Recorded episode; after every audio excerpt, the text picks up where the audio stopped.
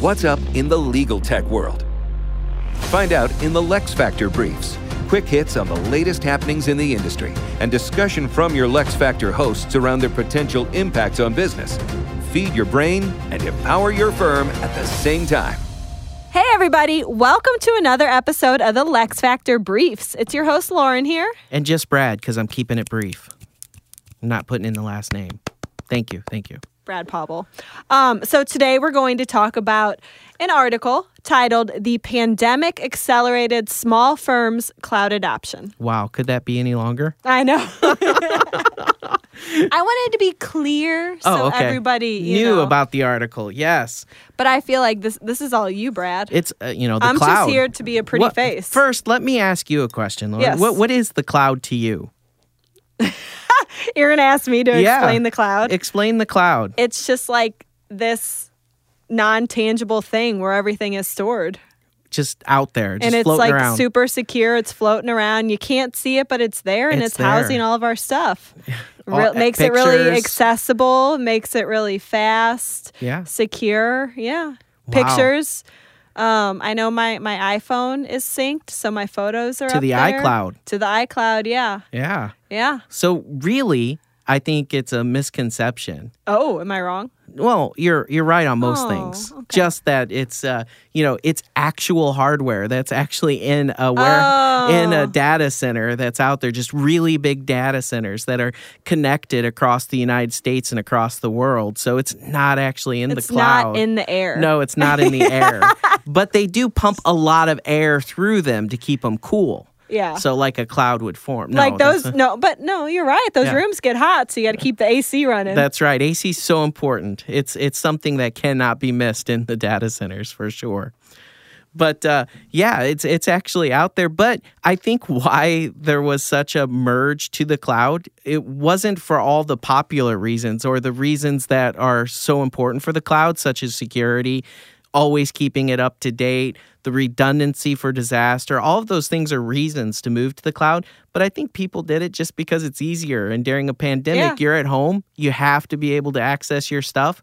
Where can you access anything from the cloud? Exactly. So I think that made sense for everybody to make that transition. And so, you know, it's a good lesson for people to learn. I think uh, when you make technology both secure and accessible, then you're going to have the migration. If you just make it secure and not accessible, nobody's going to do it. or vice versa. Yeah. Yeah. And I think, you know, we talk all the time about how the legal industry is a little bit more on the traditional side, slower to adapt. So something like COVID comes along, you're forced to adapt because you literally won't have a job if you can't work outside of your office. So you are forced to adopt cloud technology. And then you start to realize all the other benefits besides working from anywhere. And you're like, hey, I was missing out on this this whole time. Like, it's amazing how quick everything is, how accessible it is, how secure it is, how easily I can partner and share with my my coworkers. Right. So unfortunately, last year happened. Um, but on the plus side, not only did we adopt new technology within this industry, I think we made it more mainstream too, which is going to allow the legal industry to be more up to date and to attract those younger, more quote unquote hip attorneys, you know? Well, I also think that, you know, since people are starting to utilize it, now's not a time to just go back.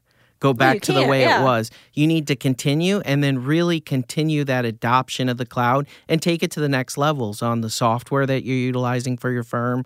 It could be your communications methods, it could be the phone system that you use. There's lots of different ways that you can adapt to the cloud, and I think it would be very positive for them to, you know, take this as a point in time where they can take the next step and continue that journey in the cloud. So, what if someone has not adopted cloud technology at this point? I think it's it's time for them to research it and really start to think about the future. It's going to be a matter of time before you're going to have to move in that direction. So it's it's going to be something that you're going to need for the firm.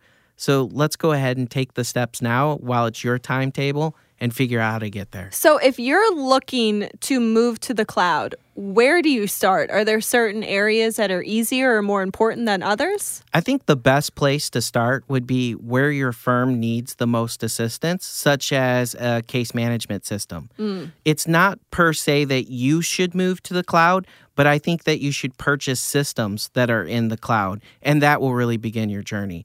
I think you just stepping into the cloud is very difficult because you'll have to figure out how to maintain it, how to turn it up, how to manage it, all of those things. But a lot of technology out there is built in the cloud.